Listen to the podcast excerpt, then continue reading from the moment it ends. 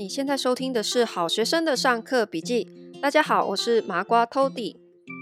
今天是端午佳节过后的第一天，呃，不知道大家端午节是怎么过的哈？但是我今天想要跟大家大家聊一个我自己觉得蛮有趣的现象，就是呢，这种逢年过节的时候呢，你有没有跟我一样，你会收到很多人发的贴图给你，就是来祝你端午节快乐，端午安康，节日平安，这样子的一个招呼语哈，从赖上面。好，其实我今天想跟大家聊贴图这件事情哈，特别是指说，呃，我们在这种逢年过节的时候，特别容易收到可能平常你从来没有联系的人，忽然发了一个这样子的节庆祝贺语给你的时候，不知道你是什么感觉？哦，不知道你会不会跟我有一样的共鸣？其实我非常讨厌看到这样子的贴图给我，为什么呢？好，我跟大家解释一下。因为呢，通常你会收到这样子的一个节庆的打招呼的贴图，哈，一定是代表这个人呢，他平常从来没有跟你有互动。你同不同意呢？因为如果这个人平常跟你有很多的互动跟往来的话，表示你们平常是可能就是朋友关系，或者是合作伙伴很呃很亲密的关系，就是你们平常就会聊天。好，那这样子的关系其实，诶，他反而不会特别发这种节日快乐的一个讯息给你，诶，通常反而都是会是一个你可能已经遗忘他很久了。一的一个人，也许曾经是你呃工作上面接触过的一个人，然后呢，你们曾经加过 Line，但是从此就再也没有互动了。结果呢，你就在可能过年或者是中秋节或者是端午节的时候，就突然看到他，因为他是群发的，他就是闭着眼睛，然后直接全部所有人都群发，所以每个人。每个他的通讯录上面的人都会收到他这样子的一条讯息，然后呢，你就会在想说，这个人到底是谁呢？然后你就往上滑去翻了一下你们的对话记录，哦，才想起来好像曾经有这么样一个人哈。好，那为什么我我很不喜欢收到这样子的一个讯息？因为呢，我觉得这样子是一个完全无效的一个人际沟通的形式。那为什么这么说呢？你想哦，会发这样子的简讯的人，我刚刚前面讲，他平常一定跟你没有任何的互动往来。那你又为什么会觉得对方会因为你这样子逢年过节忽然一个招呼，他就会跟你热络起来呢？我必须说，这是一个完全无效的人际沟通方式。很多人呢，他可能因为他本身是做业务的，好。所以你会收到这样的讯息，你去看他的行业哦，通常他都是业务出身的。那业务出身，他们如果受到一些可能是传统的行销培训体系哈，一定都会教他们这样的方法。啊，你要平常跟你的客户维持关系啊，哈，比方说中介啊，对不对？他们就会说，嗯，对，我要跟我的客户维持一个良好的互动，或者是。这样子的提醒可以让他记得我，他就不会忘记我哈。以后有什么 case 的话，也比较容易想起我。这样子的想法呢，在以前传统的一个业务培训里面哈，当然他曾经有用过，但是现在的一个时代，我必须说，大家的注意力是非常非常的分散的，因为我们现在是一个流量分散。好，我们的注意力极度分散在各个不一样的界面的情况之下，你看我们每天要看多少的 Line 的讯息，我们还要有有时间看很多 YouTube 的资讯，好，还有 Facebook，还有 IG，还有各式各样的媒体，哦，还有包括你现在听的 Podcast，都会占掉你很多时间，对不对？像我自己的 Line，我每天维持的那个红色点点，就是未读的讯息。基本上都是在两千条以上，我相信我不是最多的，而且我这种情况是非常普遍的，因为我们一定会有在很多的群组里面，那这个群可能是你平常都是潜水，可是他也许是对你有帮助的，你有时候会需要从这里面找一些资源或者是一些人脉，所以你会留在这样的群组里面。但是你可能平常没有太多的时间去读它里面的讯息，哈，讯息量真的太大了。那所谓有效的人际关系，事实上呢，是建立在一个对等的互动。什么叫做对等的互动呢？第一个，什么叫做朋友？朋友是有来有往，一来一往这样子的互动关系，才能够称为是朋友嘛，或者是合作伙伴，对不对？好，那有一些人可能会在人生的某一个时段，包括我自己以前曾经哈。比较年轻的时候也是，你会在你人生的某一个阶段，你会认为，诶，这个人是我的重要的贵人，我会希望抓住他，我希望他可以记得我，所以在未来我可能需要帮助的时候，他会想起我，他有什么好的案子、好的资源，他会第一个想到可以找我。我们人生一定都会有这样子的时期，哈，特别是你自己是创业的人。或者是你是业务出身的人，好，你需要培养跟客户的关系，或者是你在创业的初期，你需要很多的贵人相助的时候，我们都有这样的时期。好，但是我这里想要跟大家分享的一个观念就是说，为什么我前面讲这是一个无效的人际关系？因为有效的人际关系是一来一往。所谓的一来一往，就是说你能够提供他对等的价值。这样子才会有一来一往，也就是说，如果你把对方视为贵人，这个时候你可能是会依赖他给你一些有用的资源。可是，如果你本身的能力没有办法提供他对等的价值来回馈的时候，你要知道哦，这样子的一个互动关系是非常脆弱的，它就像一条蜘蛛丝一样，它一挥就断了，因为。他对你来讲可能是一个贵人，他能够提供你非常珍贵的资源，可是你对他来讲并没有帮助。这个时候，他要忘记你是很自然的，因为他的价值必须保留给能够互惠交换的人，这样子的对象，这应该很合理，对不对？那当然，我们一定会有人生某些时候。我们自己还不够强壮，所以我们需要别人拉一把。好，可是我给你的建议是，你先不要着急着要去建立这样子一个不对等的关系，因为这样的关系真的是非常非常的脆弱的，而且你会感受到你自己也会有一种压力，好像是诶，我要去扒着人家的这种感觉，可是人家。你好像拿着你的热脸去贴人家冷屁股的这种感觉，其实是不好受的。好，所以你能够做的事情是，你先 focus 在自己身上，把自己练强壮，把自己变强。等到有一天你强壮到你可以跟他做对等的资源交换的时候。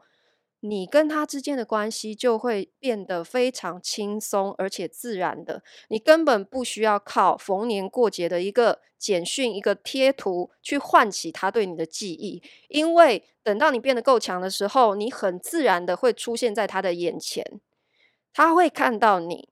这个时候就不一定是你要去拿你的热脸贴他的冷屁股了，而是他有可能主动会来找你。唯有你强大到。别人来找你的时候，你才可以无所畏惧，你也会更容易得到一切你想要的资源。好，这个是我在端午节这样的一个节庆哈，因为我又收到这样很多贴图，呃，引发的一个感想来跟大家分享。不要把时间花在无效的人际关系，然后呢，你要永远记得，有效的人际关系是要建立在一来一往。有效的资源交换跟互动，当然，这里所说的资源交换，有时候我们朋友之间关系，并不是说啊，我一定要有利益的纠葛，好，我一定要提供你什么样的利益，然后你要拿什么样的利益来跟我交换，不一定完全是这样子，这么只是赤裸裸的利益关系，因为即使是朋友关系，你一定也是，诶，可能是你们很聊得来，你们平常就很热络的互动，好，你们平常在 LINE 就会聊天。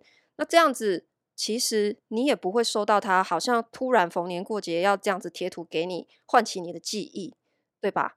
好，这个是今天第一则我想要跟大家分享的一个节庆的人际关系心得。好，那接下来我要聊几个哈，就是我觉得现在对于世界变化的一个趋势，来跟大家做一点分享。我最近呢在装修房子，然后呢我就发现一件事情。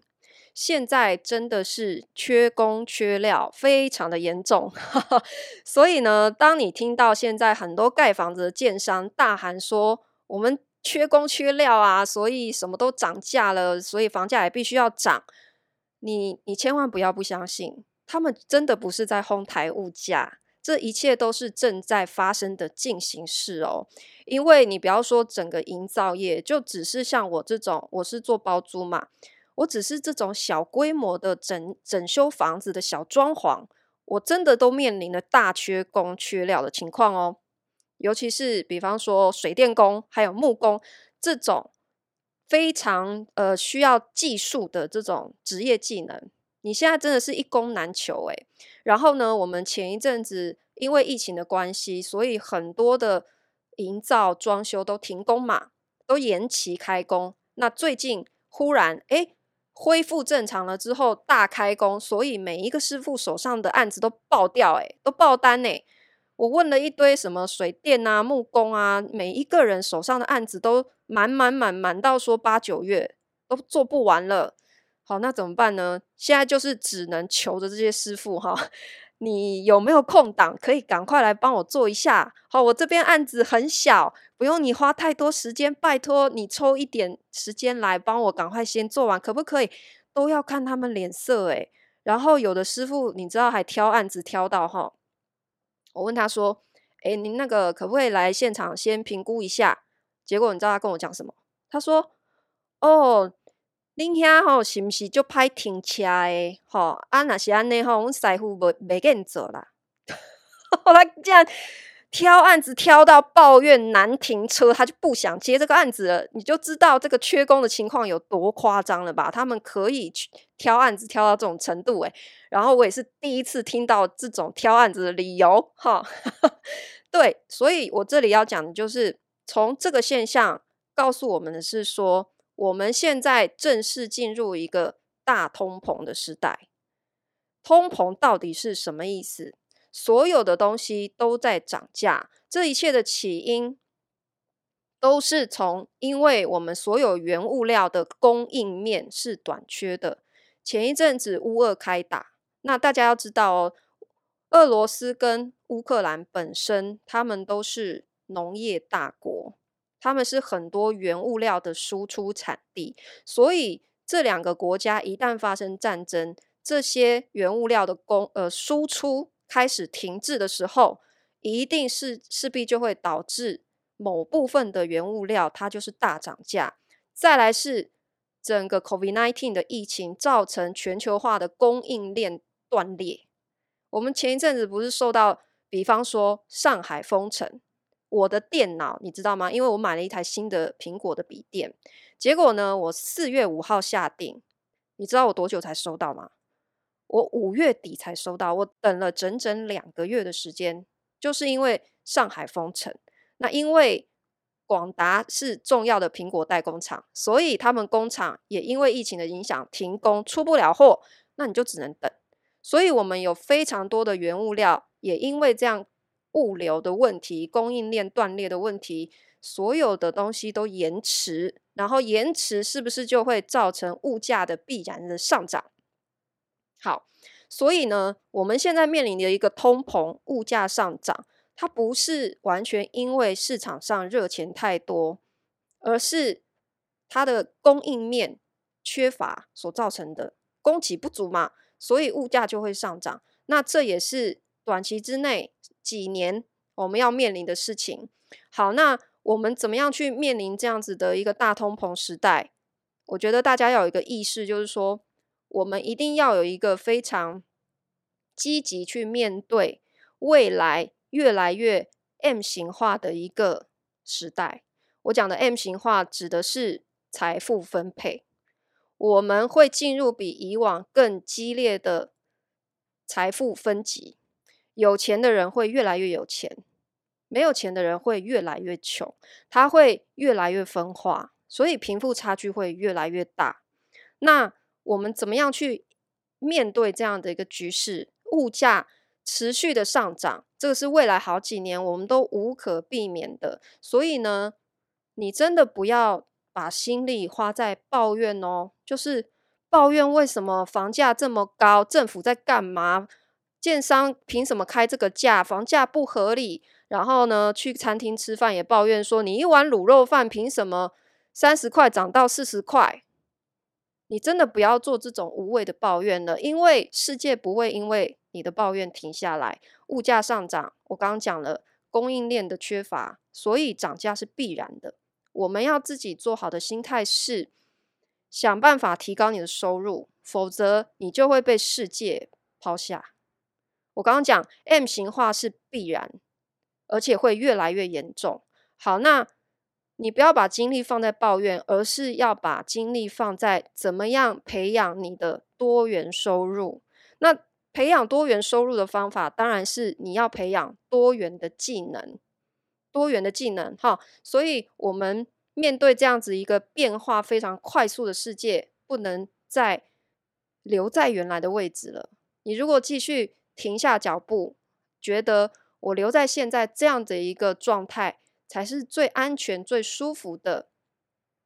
我必须说，这其实是非常高风险的，因为如果你不想办法提高收入，你很可能未来就会活得越来越穷，因为你继续维持现在这样子的收入，你的物价上涨，你没有办法对抗它，你再怎么样的节流都是非常有限的。只有开源才能够更有效的让你去应付这样子一个物价上涨的世界。好，最近呢，美国有几间大公司都发生了一些很大的变化。我们的苹果公司还有微软呢，他们最近都在进行人事冻结。人事冻结哦，你知道为什么吗？在 COVID-19 刚开始发生的那一年呢，二零二零年左右哈。一直到二零二一年，其实刚开始呢，这些大企业都是在求着员工，好，就是说，好，我现在开放你可以在家工作，work from home，好，你不用进公司了，好，然后呢，大家就很开心，因为很多员工一旦不用到办公室上班之后，他在家工作，其实它的成本是比较低的，它省去了交通费，哈，尤其是。在美国，这些刚刚讲苹果、微软这些大公司上班，很多人是住的非常非常远的，他们可能每天通勤都要花上四个小时时间。他一趟开车去公司就要花两个小时，然后下班回家又两个小时。因为靠近公司的地方房价太贵，根本就买不起房子，他只能住得很远。好，所以呢，现在宣布在家工作，而员工其实很开心诶。好，好，我就节省了很多成本，对不对？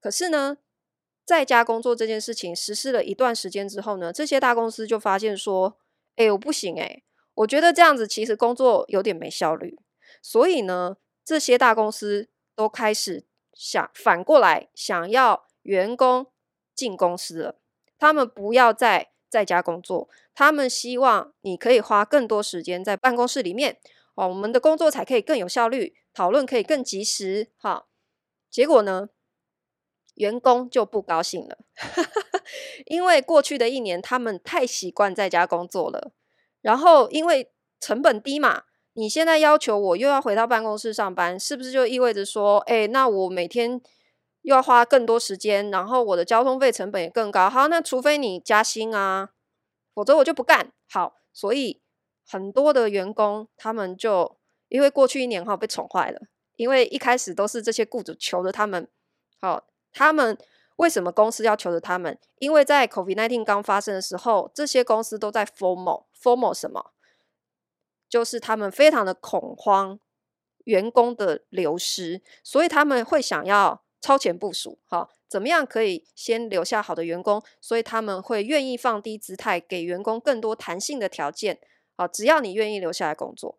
但是现在情况完全相反了，他们认为说，我现在哈就是发现工作没效率，然后再来是他们发现说这样子的恐慌其实好像没有很必要，所以他们现在反而在进行人事冻结，也就是说他们不再多招员工，而是我现在要要求你按照我想要的工作方式进行。然后我也没有要多编列预算去 hire 更多员工了，除非你能够配合我啊。如果你不愿意配合，那你离职也没有关系哦。好，在这个过程里面，因为他们要求员工进办公室，结果呢，有很多员工不开心嘛。其中就有一个哈，他是 AI 主管，他就是带头哦，他是一个部门的 leader，他就自己带头说我不愿意，哈。你如果坚持要我们每天进办公室，我就离职给你看。诶，结果没想到公司就跟他讲说：“诶，好哦，那你就走吧。”诶，结果你知道，本来只是想要威胁公司，就就弄假成真了。诶，好，为什么这些公司就是要这样进行人事冻结？这带给我们的启发是什么？从一开始，他们想要多害尔人来为未来的变化做储备，到他们现在反过来进行人事冻结，然后觉得不需要这么 FOMO，这个变化半年之内就发生了。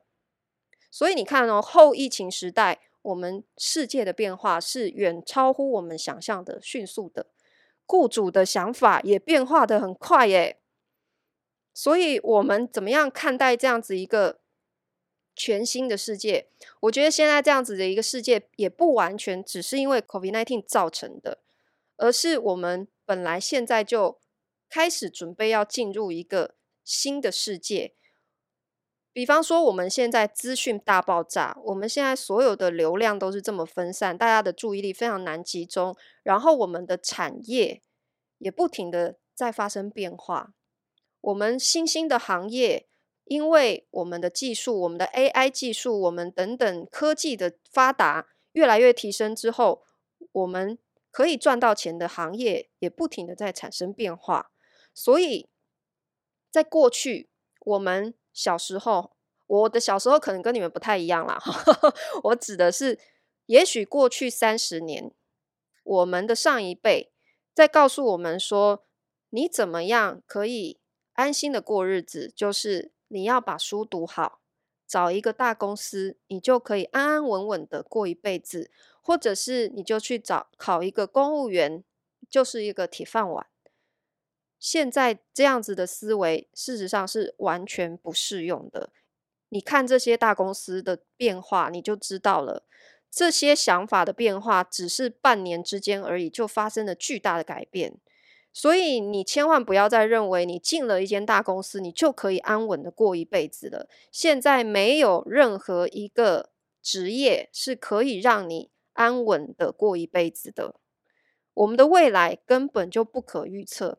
在 COVID-19 发生之前，我们谁也没有办法去想象 COVID-19 之后的后疫情时代到底会变成什么样子。我们甚至没有办法预测明年会不会还跟今年一样。所以我们怎么办呢？我们怎么样去适应这样的一个新时代？我只能说，因为未来不可预测，所以你只能保持弹性、多元的学习。什么叫做保持弹性？第一个就是不要再有过去那样子的想法，说我专心做好一件事情，然后找一个安稳的工作就可以过好一辈子。真的已经没有这样子的时代了，所以现在我们要做的事情是尽量的多元的去接触不同的新的知识、新的科技，还有多元的学习，还有你要有勇于尝试跟冒险的精神，因为在未来的时代，成功是没有办法被复制的。我们过去看到别人的成功。有一段时间是可以复制的，在我们的上一辈哈，过去三十年前的做事方法，你复制那样子的做事方法，你可以获得成功。但是现在没有办法了，因为现在的整个资讯是非常的破碎的，然后全球化也不再适用了。你看战争爆发之后，然后我们的供应链产生的变化，很多国家它在怎么样去做它自己的生意，它都反而要变得非常在地化，因为一旦它它的供应链断裂之后，它就要想办法从它自己的 local 所在地去想办法生出它需要的零件跟产品，所以我们在面临一个全球化可能又要走回在地化的一个这样子的变化，这也就是意味着说，未来所有的成功你是没有办法复制的。好，那举一个比较贴切的例子，我教人家做包租，对不对？好，那我的方式在我自己身上是实验成功的。那在我过去，我已经教了六年多的时间。一开始我在教的时候，我花非常多的精力在确保每一个人都可以成功，都可以执行。但是如果你现在你再问我，老师，我上完你的课，是不是可以保证我成功呢？我必须告诉你，没有人可以保证你成功，因为所谓的成功。它没有办法适用到每一个人身上。我的成功不代表你一定也可以。我能够教你的是一套我实验成功的工具跟方法，可是最后的结果成败取决于你怎么执行它。你怎么执行它？因为所谓的成功是从你每天日常当中的每一个小决定去堆叠起来的。如果你在日常当中做错了某一个决定，它有可能就会引起你后面一连串的失败，这都是有可能的。好，所以呢，没有人的成功你是可以完全复制的，但是你要愿意尝试，你也要勇于冒险，去找到适合你自己的方式。就算我教包租。有可能你跟我用一样的方式去尝试，可是你可能会因为你某一天做的某一个决定，导致你后面的失败。